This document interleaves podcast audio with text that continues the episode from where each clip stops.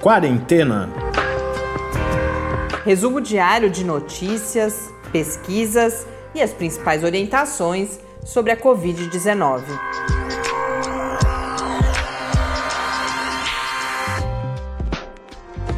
Quarentena, dia 256.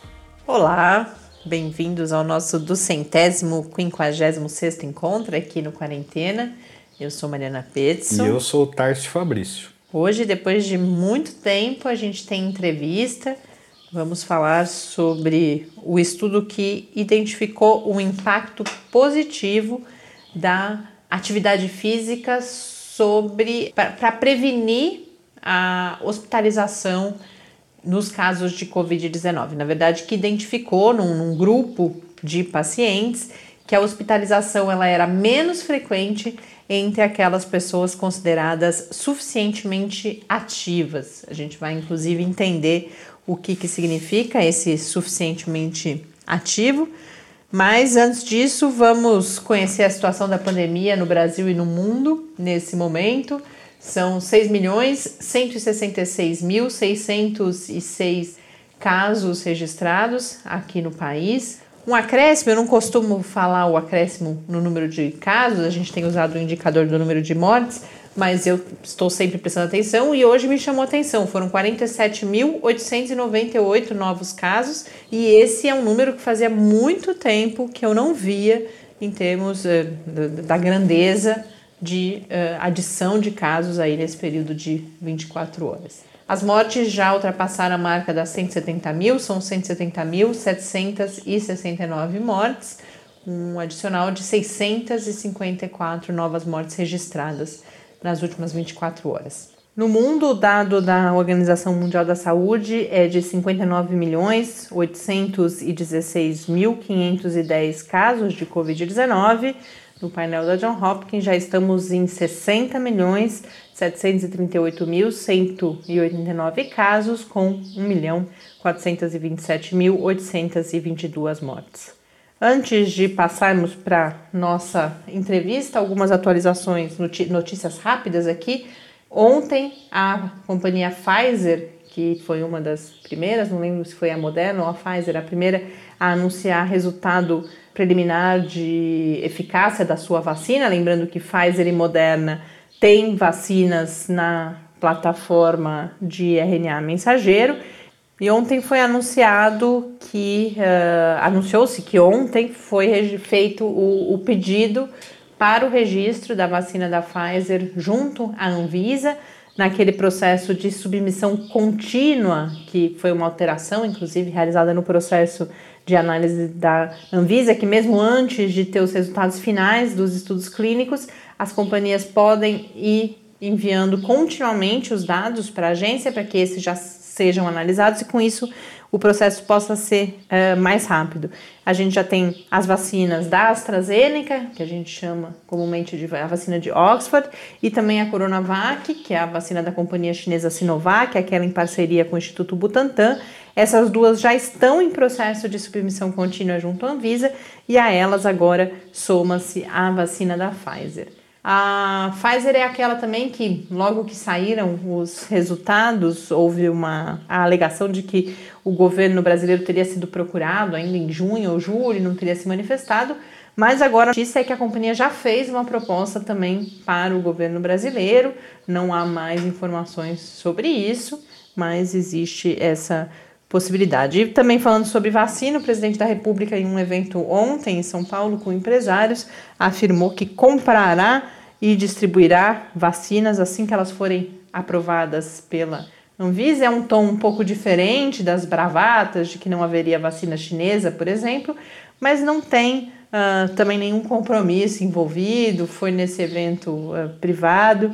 Mas, enfim, a gente espera que, que a postura de fato, se não do presidente, mas do governo como um todo, seja essa. A gente tem várias manifestações de, de, especialistas, de técnicos e, inclusive, toda a questão no Supremo Tribunal Federal, que a gente comentava ontem, de que os critérios para aquisição das vacinas devem ser única e exclusivamente técnicos e científicos, e além disso, que nós precisaremos de todas as vacinas disponíveis por várias razões, tanto por uma questão de quantidade mas também qualitativamente, no sentido de que alguma vacina pode funcionar melhor ou pior junto a diferentes grupos populacionais. Então, essas eram informações importantes da gente atualizar e vamos agora à nossa entrevista. Eu tive a chance de conversar com o Marcelo Rodrigues dos Santos, ele que é pesquisador da Faculdade de Medicina da Universidade de São Paulo, tem toda uma trajetória na área da educação física, da fisiologia do exercício. Nesse momento, realiza uma, um estágio de pós-doutorado nos Estados Unidos, na Universidade de Harvard, Harvard, um dos hospitais da Universidade de Harvard.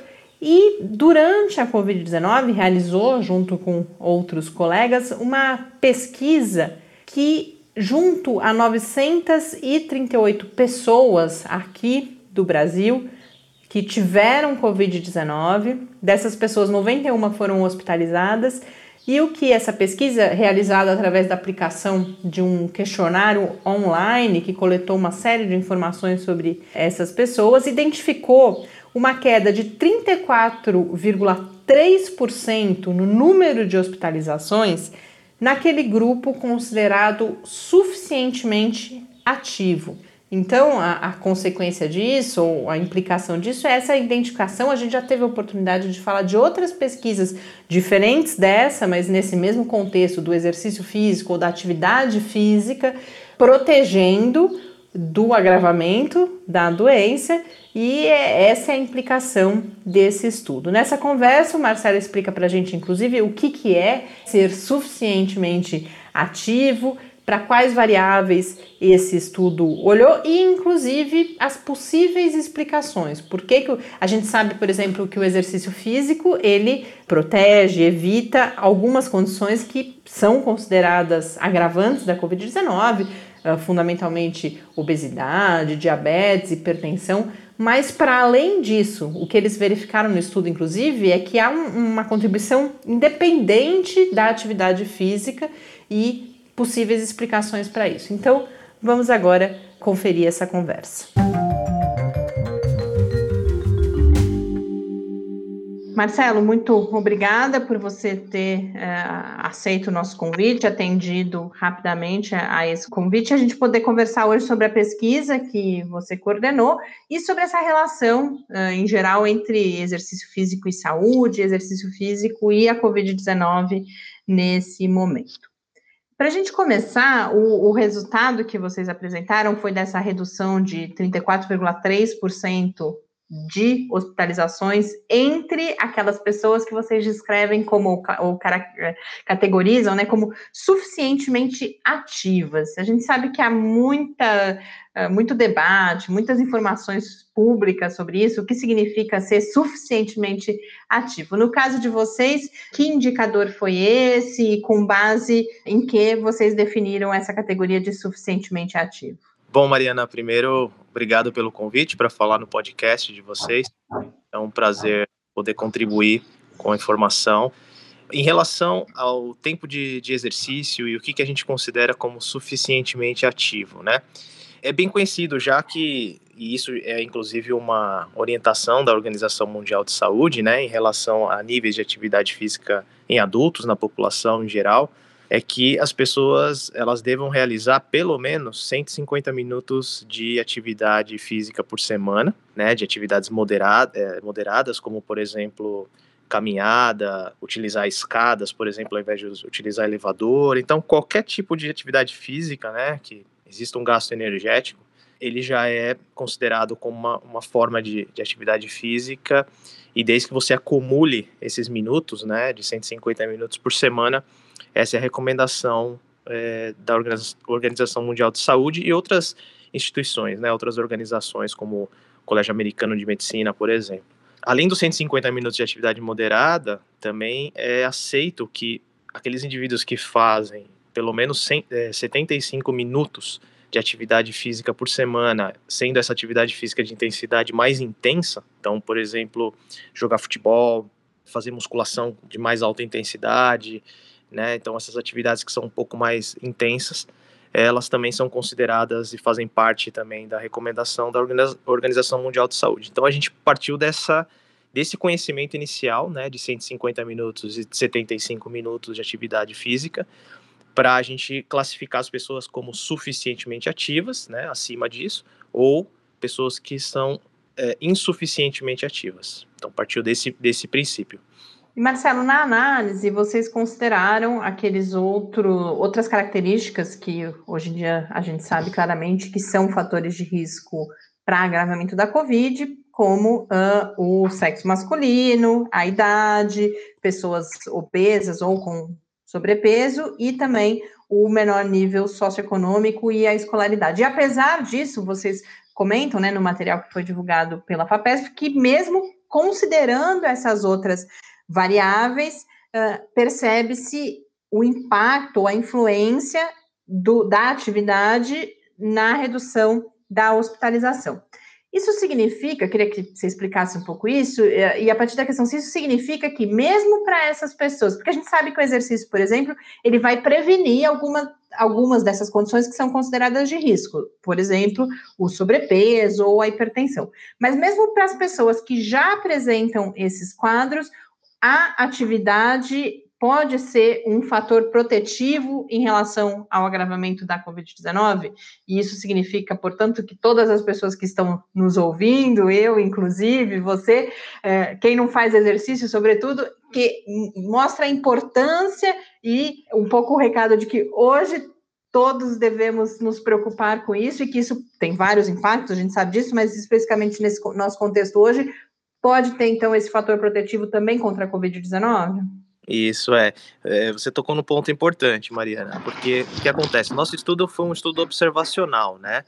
Então, como todo estudo observacional, é importante a gente recolher o máximo de informações possíveis sobre diversas características que podem influenciar na doença. Então, como a gente já vinha acompanhando a literatura e vendo, por exemplo, os estudos que mostravam que a doença era pior em idosos, que ela tinha mais acometimento em pessoas com obesidade, né, com doenças pré-existentes. Então, a gente tentou é, criar dentro desse formulário eletrônico, né, que foi, que foi realizado para a coleta desses dados, além das informações de atividade física, também essas informações que são cofatores confundidores aí, né, que podem influenciar de alguma maneira na hospitalização desses pacientes e na piora do quadro. Então, para um estudo observacional, é sempre importante a gente ter o máximo de, de informação para depois, em uma análise estatística um pouco mais robusta, né, a gente conseguir é, colocar todas essas variáveis juntas numa panela ali, né, misturar e ver quais dessas variáveis realmente têm maior impacto naquele desfecho que a gente tinha interesse. Que no nosso caso, nosso interesse era observar a prevalência de hospitalização, né? Então, de fato, o que, que a gente fez depois dessa análise mais complexa, estatística, e depois que a gente inseriu essas informações de atividade física, né, níveis de atividade física, e corrigiu para esses cofatores de idade, IMC, né, de índice de massa corpórea, doenças pré-existentes, sexo, homens e mulheres, a gente viu que aqueles que fazem atividade física de forma suficiente, eles tiveram então uma proteção naquele índice que você comentou no início de de uma prevalência menor de hospitalização de 34,3%. Né? Então, esse é um dado importante, apesar de ser uma, um estudo é, observacional, né? É, a gente ainda precisa entender melhor esses mecanismos, mas ele mostra para a gente que aquelas pessoas que estavam no grupo é, suficientemente ativos, elas internam menos do que pessoas que têm baixa atividade física, né? Então, esses cofatores são realmente importantes. Então, se é, se os ouvintes, por exemplo, forem ler o estudo com mais detalhes, vocês vão olhar em algumas tabelas tal, é, vai observar que a gente, quando olha as características, né, por exemplo, quem mais interna, né, quem tem mais prevalência, realmente são os idosos, tem sete vezes mais chance, né, de mais prevalência de hospitalização, os homens mais do que as mulheres, né, a prevalência foi de 66% de hospitalização, né, pessoas com IMC elevado acima de 30 kg por metro quadrado, então a chance de a prevalência, né, melhor dizendo, ela foi mai, maior do, do, do que 80% comparada a pessoas com peso corporal normal, né? Então, esses cofatores realmente foram primordiais para a gente conseguir fazer uma análise estatística mais robusta. E em relação a, a possíveis explicações para esse resultado? Marcelo, eu sei que não era isso que vocês estavam olhando, justamente por essa característica observacional que você coloca do estudo, mas imagino que, que exista já todo um corpo de conhecimento associando a atividade, a, a por exemplo, a, a imunidade e outros fatores aí que podem ser protetivos, não só para a Covid-19, inclusive, né? Isso é. Antes de falar do mecanismo, até vou complementar a, sua, a pergunta anterior que você comentou em relação. Então, as pessoas devem fazer atividade física, né? Ainda mais nesse momento. Então, a nossa recomendação é que sim, com certeza, né? Independente até de pessoas que têm doenças pré-existentes ou que tenham algum grau de sobrepeso ou de obesidade. Então agora é até um momento importantíssimo, né, para que a gente consiga tentar mudar esses cofatores que são estão associados com inatividade física e são fatores que pioram na Covid-19. Então, isso é extremamente importante, né? principalmente para esses grupos de maior risco, idosos, pessoas com doença pré-existente. Agora, dessa pergunta que você levantou agora de mecanismo, né? Então, a gente partiu realmente da, da, da premissa de que o exercício físico ele, e atividade física, eles conseguem modular de alguma forma o nosso sistema imunológico. Então, o que acontece? Quando a gente faz exercício de forma contínua, regular, é, existe uma, uma, uma alteração de células do nosso sistema imunológico muito positivas. Então, por exemplo, é, linfócitos e leucócitos, eles se alteram, eles, têm, eles, eles respondem de forma positiva quando as pessoas fazem exercício físico. Né? Eles melhoram é, esse combate a um agente invasor como um vírus, por exemplo. O que a gente não conhece ainda, é completamente desconhecido, é se esse melhor sistema imunológico pode, por exemplo, prevenir uh, de doenças ou pelo menos atenuar a doença num, de um novo vírus para o ser humano, né, que é o novo coronavírus. Então, é, a gente partiu de dados iniciais da literatura mostrando que o exercício físico está associado com melhora da resposta imunológica, que também está associado com uma melhora da resposta anti-inflamatória, né? Então a gente sabe que o exercício físico ele, ele é anti-inflamatório também, e também partindo do princípio, que seria um terceiro mecanismo, que o exercício físico melhora a via da angiotensina, que é uma via responsável pela entrada do vírus, né? O vírus ele se liga a um, a um receptor específico conhecido como angiotensina é, é, 2, né, que seria o, o, receptor dessa angiotensina da enzima do tipo 2, e a gente sabe que quem faz exercício físico também tem uma melhor resposta nessa, é, nessa enzima. Então, partiu desses três mecanismos, né? Então, agora o nosso passo seguinte, se nós tivermos oportunidade e financiamento de pesquisa para isso, nós temos um super interesse em avançar e entender agora os mecanismos pelo qual pessoas que são mais ativas tem, teriam melhor proteção contra uh, os SARS-CoV-2. Marcelo, aproveitando que você falou em continuidade e no financiamento, eu queria que você contasse um pouco a história desse estudo, porque você está nesse momento realizando pós-doutorado uh, nos Estados Unidos, em Boston, com um projeto que inicialmente não, não tinha relação com a Covid-19, inclusive porque no momento em que foi proposto, a gente sequer existia, ou é. sequer sabíamos que existia o, o SARS-CoV-2. Como que foi é, essa decisão? De onde surgiu a ideia de realizar esse estudo? Que, que outras pessoas ou instituições estão envolvidas? E, é, para mim, é uma novidade que você coloca agora. A, o interesse é, então, em, em dar continuidade para além, imagino, da pesquisa que você deveria realizar e dar continuidade também a esse estudo? É, pois é, essa é uma história engraçada, realmente, porque eu, eu atualmente eu, eu eu faço um projeto de pós-doutorado pelo Instituto do Coração, lá em São Paulo, né, pelo, pelo INCOR, que é do Hospital das Clínicas da Faculdade de Medicina. É um projeto, na verdade, com pacientes com insuficiência cardíaca, que sempre foi uma linha de pesquisa que eu desenvolvo lá. E aí eu tive a oportunidade, então, com esse projeto que é financiado pela FAPESP, de fazer esse pós-doutorado no exterior, né? Então, para aqueles que estão ouvindo e, e, e, conhecem sobre a FAPESP, é, a FAPESP tem esses programas, né, de, de financiamento de pesquisa para o pesquisador ir para fora. E eu uh, apliquei para essa possibilidade, fui aceito e, e vim aqui para um, um dos hospitais aqui da Universidade de Harvard, né? Eu cheguei aqui em janeiro para fazer um projeto que também não tem absolutamente nada a ver com, com a questão viral. Nós viemos estudar uma, uma, um tipo de suplemento aqui em pacientes com sobrepeso e obesidade. Cheguei aqui em janeiro e em março a OMS decretou a pandemia, né? Foi quando estourou tudo e tudo parou. E aqui também parou tudo.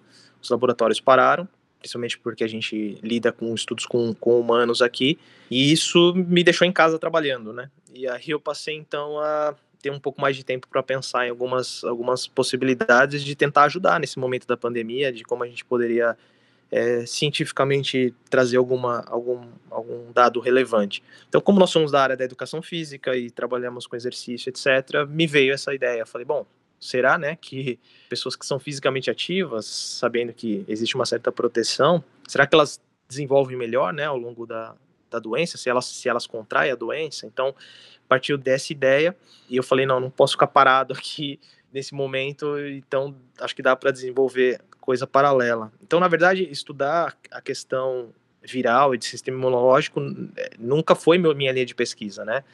Mas conforme a gente vai estudando e lendo e a gente foi se, inserindo nessa, nessa pesquisa, a gente viu o quanto tem de possibilidade de explorar nesse campo ainda, de, em relação ao exercício sistema imunológico, né? E então, a partir dessa ideia, o que eu fiz foi, eu tenho um grupo de, de colegas da área que são estudantes de doutorado e pós-doutores também, e eu levei essa ideia para eles. Eu falei: olha, o que vocês acham da gente elaborar esse estudo? Então, são colegas da Universidade Federal do Rio Grande do Sul, da Universidade Federal de, de Minas Gerais e da Estadual do Rio de Janeiro. É, e também um, um, colega que é do mesmo hospital que eu, de São Paulo. A gente tem um grupo de pessoas que a gente discute muito sobre ciência. Eu falei: o que vocês acham da gente fazer em conjunto né, esse trabalho? E imediatamente eles toparam a ideia e a gente começou a fazer diversas reuniões por Zoom, por, enfim, né, de forma online. E a gente foi refinando qual era a ideia do, do, do, do estudo, o que, que, nós iríamos coletar, como nós iríamos deixar esse estudo o mais transparente possível, né, para a população ter acesso, para outros pesquisadores terem, terem acesso. Então a gente sempre pensa nessa questão, né, na ciência com responsabilidade e transparência. E aí a gente foi então desenvolvendo toda, toda essa logística e contando com vários parceiros que nos ajudaram no início a, a, a divulgar para coletar os dados, né? E então foi a partir dessa, dessa história que, que tudo se desenvolveu. E foi tudo muito rápido, na verdade, né? Foi muito trabalhoso, né? Toda a aprovação, comissão de ética, tudo aquilo que a gente sabe que, que envolve uma pesquisa, mas ao, tempo, ao mesmo tempo muito prazeroso, assim, de, de poder contribuir, de poder trazer uma informação nova, né? Vocês fizeram a publicação em pré-print e a intenção agora, ou já, já estão preparando para mandar para alguma publicação? Isso, é. Então, aí que nós fizemos foi é, colocar na, no Media Archives, né, que é uma plataforma pré-print, para a gente é, já disponibilizar informação para a população, enfim, para outros cientistas e, e também para a gente ter esse estudo como um, algo pioneiro que nós, que nós acabamos desenvolvendo, né? Mas ao paralelo a isso a gente já submeteu para uma, uma revista científica, nós, ela está em revisão, já deve ter mais ou menos aí umas quatro semanas, então a gente está com expectativa de ter retorno dessa revisão nas, nos próximos dias, próxima semana talvez, para ver se como vai ser essa primeira rodada de revisão, o aceite dos revisores e do, e do editor, né? A gente mandou uma revista americana de, de medicina preventiva e a gente está aguardando. A gente está com boa expectativa. A gente acredita que o estudo vai, vai ser aceito em breve aí. Então, a gente está esperando a revisão por pares agora para de fato a gente concretizar, né? Falar, ó, o estudo foi passou por, por especialistas e, e ele foi aceito pela comunidade científica agora de uma forma mais dentro do, dos parâmetros que a gente espera da, da pesquisa científica, né? Marcelo, muito obrigada, parabéns pelo trabalho realizado e a gente espera poder voltar a recebê-lo aqui no Quarentena com a, a continuidade de, dos seus resultados, desse estudo e outros temas também, que sem dúvida nenhuma é sempre importante a gente não só divulgar os resultados dos estudos, mas a partir desse conhecimento a gente tem podido, por exemplo, responder dúvidas dos nossos ouvintes e, com isso, aproveitar esse momento para fazer o conhecimento científico chegar cada vez mais longe. Muito obrigada, viu? Obrigado, Mariana. Obrigado pela, pelo convite para falar de ciência, que é importante a gente levar realmente informação séria, transparente para as pessoas, né? Num momento tão difícil, onde circula tanta informação falsa, enfim Acho que é super importante esse trabalho que vocês fazem do podcast e, e poder contribuir com as pessoas, com a população em geral, em relação a informações sérias né, de ciência. Então, obrigado pela, pelo espaço, pela oportunidade também.